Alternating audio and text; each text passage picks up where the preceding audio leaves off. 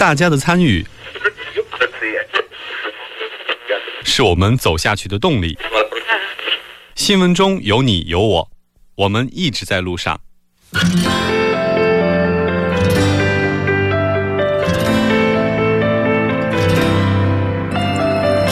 参与我们的节目，您可以通过手机短信的方式发送短信到井号幺零幺三，每条短信会收取五十韩元的通信费用，或者可以进入我们官方网站三 w 点 tbs 点 s o u r 点 kr 进行留言。我们期待大家的参与。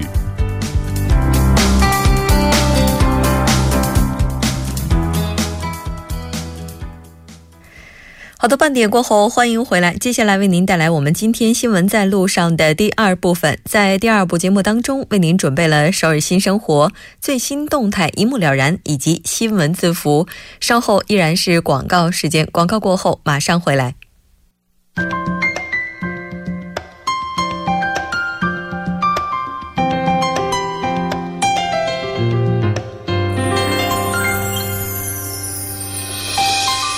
首尔新生活为您介绍首尔市面向在韩外国人推出的优惠政策、开办的教育讲座、举行的庆典等。马上就进入我们今天的首尔新生活。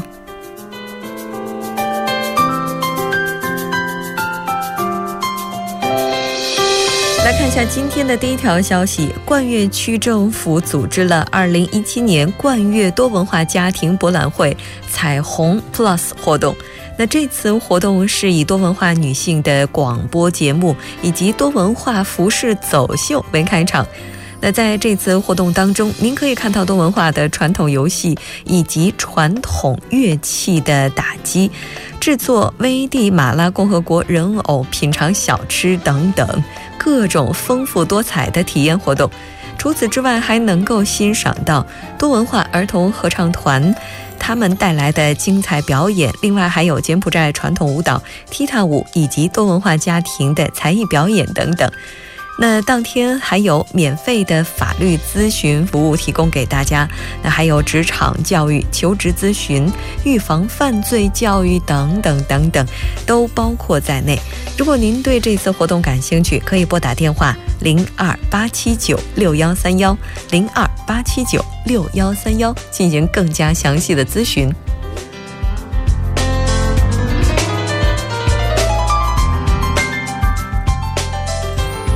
再来看一下今天的第二条消息：亚洲发展财团为了庆祝创办一周年，将举办围绕多文化现象探讨韩国未来社会的一次讨论会。那这次讨论会将在首尔中路区韩国广播通信大学进行，由政府、学界、民间团体的专业人士参加，大家一起探讨建设健康社会、融合发展的方案。按照类别呢，结婚移民女性、外来务工者、外国留学生等等等等，那都可以参与其中，来了解韩国现在的一些滞留情况。并且也可以提出多文化教育方面的方案等。如果您希望参加这次讨论会，可以在本月二十九号之前通过相关网站进行申请，当天前去参加即可。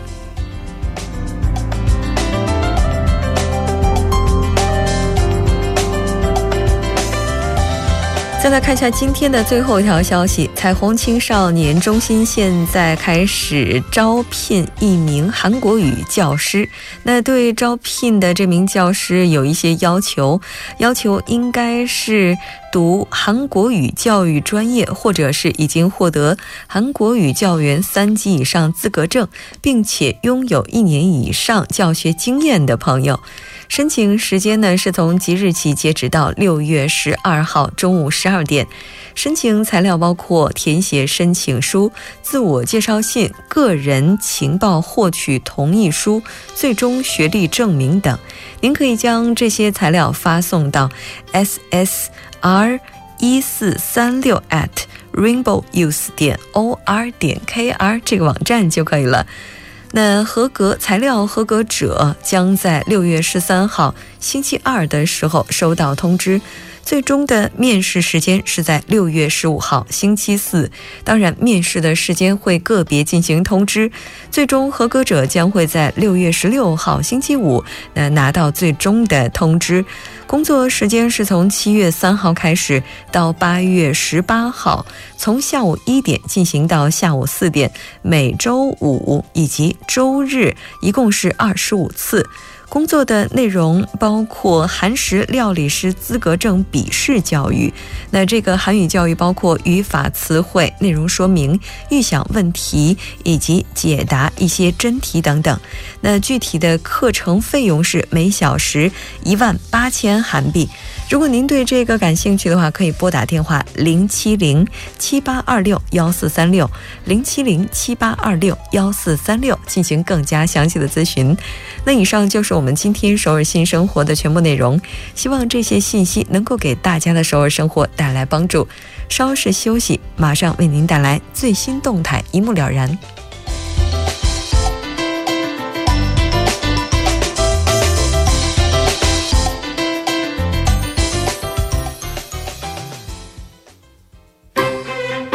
新闻中有你有我，我们一直在路上。您的参与，我们的动力。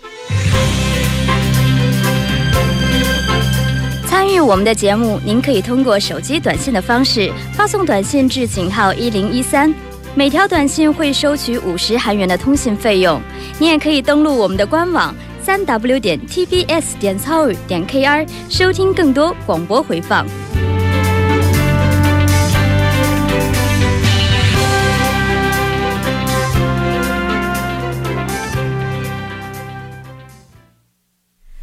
最新动态一目了然。接下来，我们将通过嘉宾的独特视角来了解最新动态。今天我们的嘉宾依然是来自首尔大学的助教授董科。董科你好，木真你好，很高兴跟董科一起来了解今天的动态。那今天为我们带来的是什么样的动态呢？呃，今天我带来一个科技话题。它是这个样子的啊！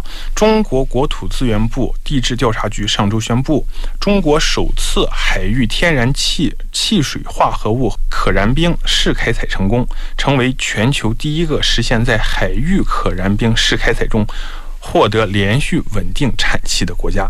嗯，这条消息的话，我们上周在新闻当中也简单的介绍过，但是我们当时可能在介绍的时候只是注重新闻本身。咱们今天就来了解一下可燃冰到底是个什么东西。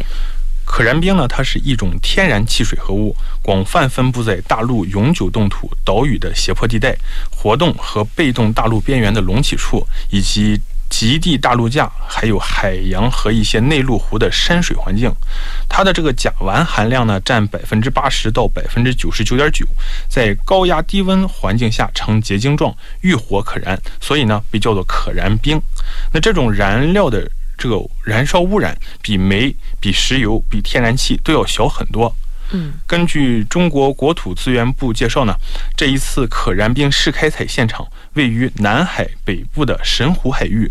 从五月十号正式出气到现在，已经累计产出超过十二万立方米，甲烷含量高达百分之九十九点五的天然气。在全球范围内，可燃冰以探明储量是现有天然气、石油储量的两倍，足够人类用一千年。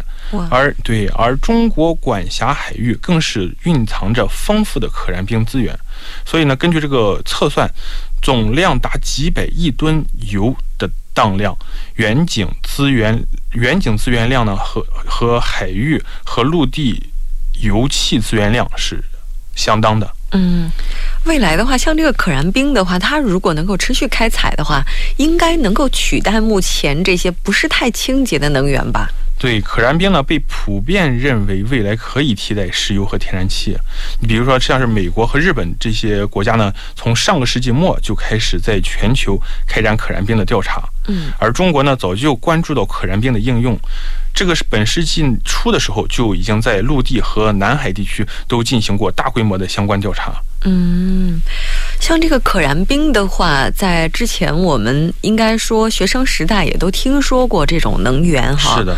那那个时候我们提到的这个用词都是说清洁，然后开采难度大等等等等。是的。那像以前没有开采的原因，是不是也是因为这些呢？的确是这样。这个之前没有进行大规模的开采，然后只是进行相关调查，就是因为这个可燃冰呢，它埋藏在深海，而且呢十分不稳定，开采难度非常大。连而且呢，这个连续稳定产气更是非常困难，所以可燃冰的试开采一直是一项世界性的难题。这个美国和加拿大呢，虽然起步比较早，但是由于加拿大天然气储量丰富，美国呢百分之三十的能源靠从加拿大进口，因此两国在这个可燃冰这一领域上呢并不上心。而日本呢，能源它严重依赖进口，因此对于可这个开发可燃冰是非常这个用心的。可惜的是，这个迄今为止还没有取得突破。但是呢，日本在二零一三年的时候曾经尝试过这个进行海域天然气水合物的试开采工作，虽然呢成功出气，但是到了六天的时候，由于泥沙堵住了钻井通道，所以呢这个试采被迫停止。而所这个日本本月。八号的时候，也是成功在日本中部沿海地区的可燃冰中提取出天然气，不过还仍然没有实现连续开采，像中国一样。那这次中国这个试采可燃冰设施呢，和日本是完全不同的。嗯，根据这个报道称呢，日本的测试是在船上进行，而中国呢使用的是浮动平台。嗯，所以呢，此次中国开采可燃冰利用的是降压法。将海底原本稳定的压力降低，从而打破了天然气水合物储藏的这个成藏条件。嗯，利用中国自主开发的一套水沙气分离核心技术，最终呢将天然气取出。可以说，这次中国连续稳定试开采可燃冰的成功呢，表明中国在可燃冰的勘探、开发、利用上都走到了世界前列。嗯，可是呢，在这个另一方面上啊，这个还不得不提的就是说，这个可燃冰它的这个经济价值虽然很大，但是我们已经成功将其开采出来。但是目前的这个难题呢，在于如何降低成本，这个和这个不管是技术方面的成本，还是环保方面的成本。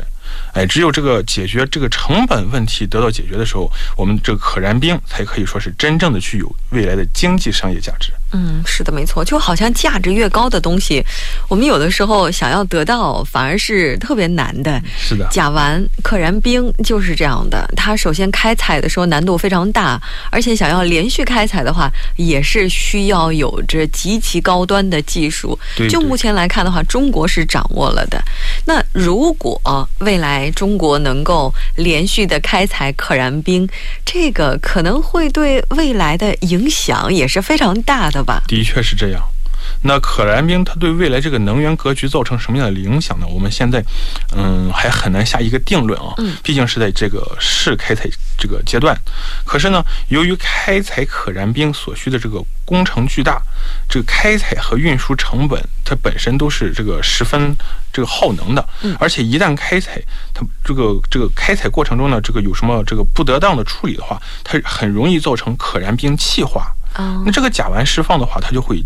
加甲烷它是一种这个温室气体啊，嗯，它的释放的话可能会导致全球变暖加速，嗯，所以呢，我们这个我们我们我们要认识到，这个距离真正商业化开采这个可燃冰呢，还有一段很长的路要走。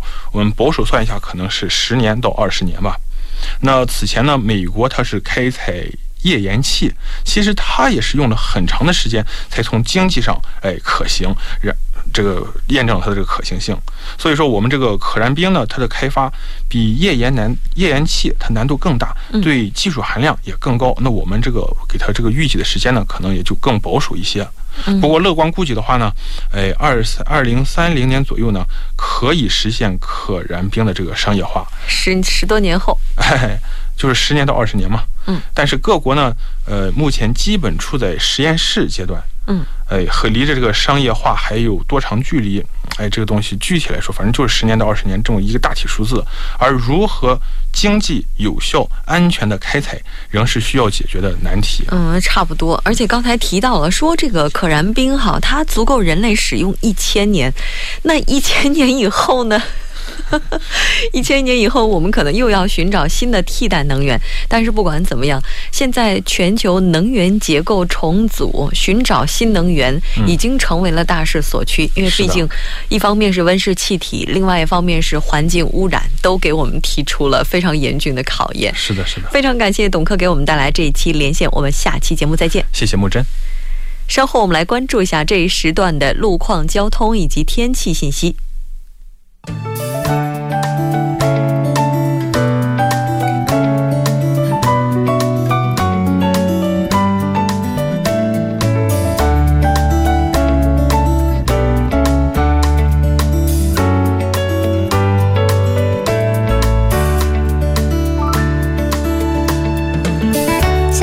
晚间六点四十七分，那这里是由尹月为大家带来最新的首尾市交通及天气情况。我们还是继续关注下路面的突发事故。首先是在西海岸高速公路木浦方向昆山交叉口附近的这个停驶的货车事事故呢，已经得到处理，受其余波影响，后续交通停滞，运行缓慢。接下来是在永东高速道路江陵方向月谷分叉口附近的三车道有私家车追尾事故，那目前有工作人员正在。处理当中，还望您参考路段，小心驾驶。在江边北路九里方向，铜雀大桥到盘浦大桥的三车道有事故，受其影响，原本交通繁忙的路段更为拥堵，那车辆队尾已经排到了西江大桥。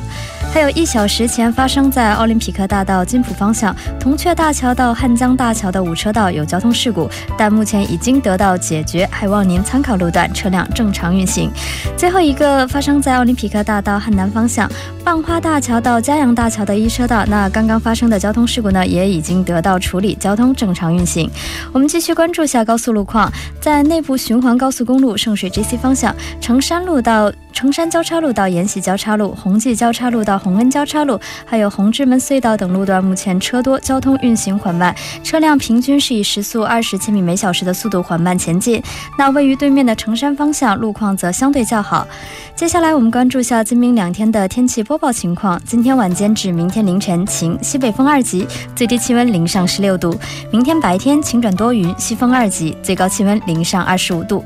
好的，以上就是这一时段的天气与交通信。信息稍后我还会再回来。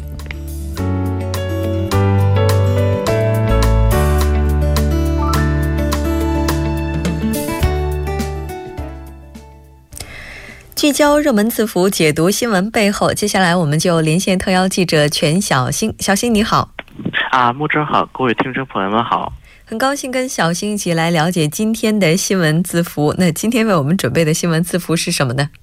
好的，那么今天我准备的新闻字符则是和一个事件有关，叫做美国牛肉时隔十四年进入中国市场。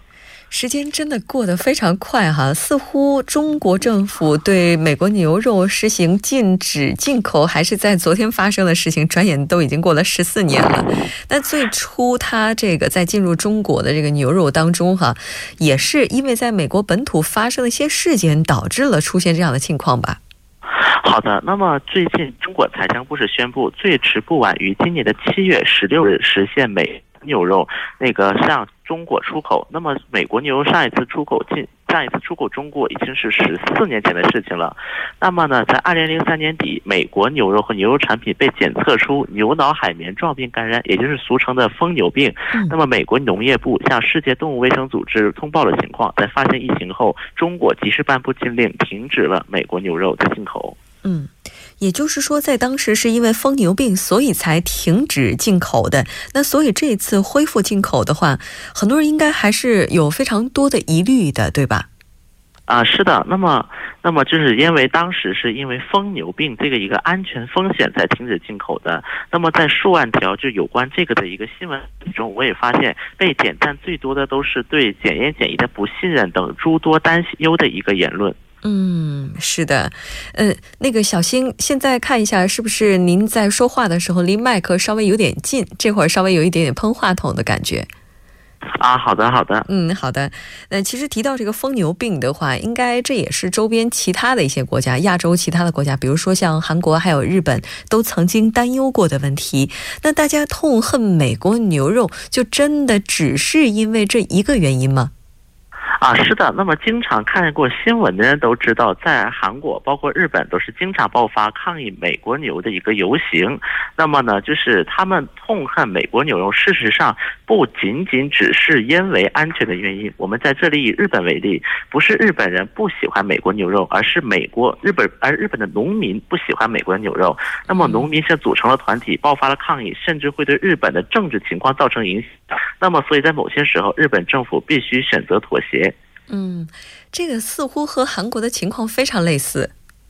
是的，那么事实上，在韩国也是发生过这么一系列的那个游行的。那么，这除了韩国农民自身因就是那个担忧自己的一些利益而抗议美国牛肉之外，韩国人的一个深土不二，韩文叫心头不离这么一个特殊的感情，那么也是一定程度上影响了美国牛的一个进口。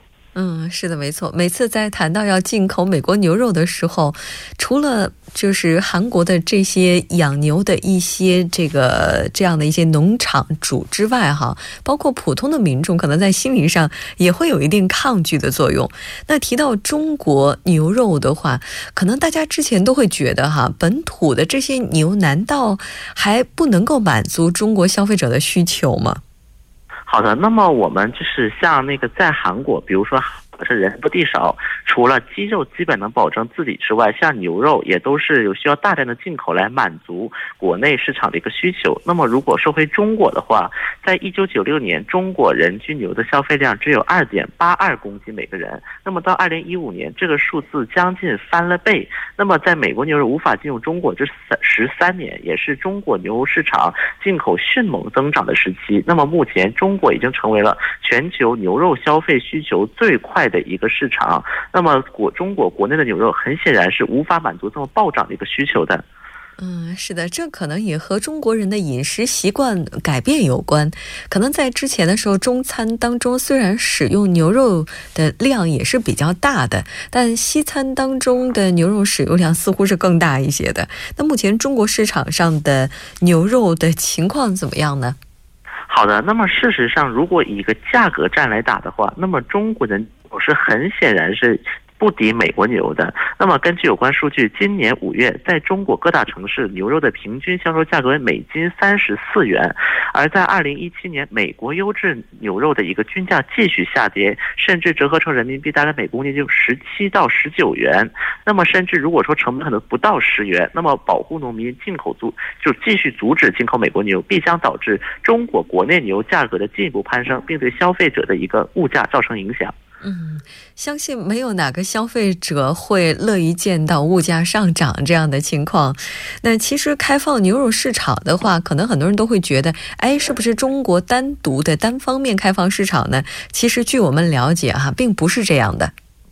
是的，那么事实上，就是对于美国牛的禁令，在许多国家已经是早于中国解除了这么一个禁令，像日本呐，包括韩国呀，包括像南非、巴西等等国家，都在此前已经解除了禁令。那么我们也可以看到，从一九九三年到二零一五年，确认感染疯牛病的牛在。北美仅有二十四例，其中只有四例在美国。那么中国是已经观察了十三年，那么这也可以说对于安全性做了进一步的验证。嗯。也就是说，中国虽然说是时隔十四年才放宽了对美国牛肉的进口，但是这十四年的时间也足够我们去对美国牛肉进行甄别，或者说对它进行考验。那现今我们能够看到的这些美国牛肉的话，应该说它的安全系数还是比较高的。而且据我们所知啊，在决定进口美国牛肉之前，在黑市上其实有一些冻肉，它已经通过各种不法的渠道流入了中国。市场是的，那么在中国市面上，一个外国的走私牛肉是远远多于正规途径进口牛肉，那么这也是个非常异常的一个现象。那么这一方面是中国人对于牛的需求量增大，另一方面也是中国国内自产牛肉的一个需求跟不上，这个供给跟不上，那么这个缺口只能由正规途径之外的一些没有安全保障的一个牛肉来代替了。是的，没错。通过正规渠道去进口一些牛肉，可能也会对这种非法的现象造成打击，让这样的现象也能够逐渐的消失。非常感谢小新给我们带来这一期连线，我们下期节目再见。再见。好的，到这里我们今天的第二部节目就是这些了。稍后整点过后，为您带来我们今天的走进世界以及新闻放大镜。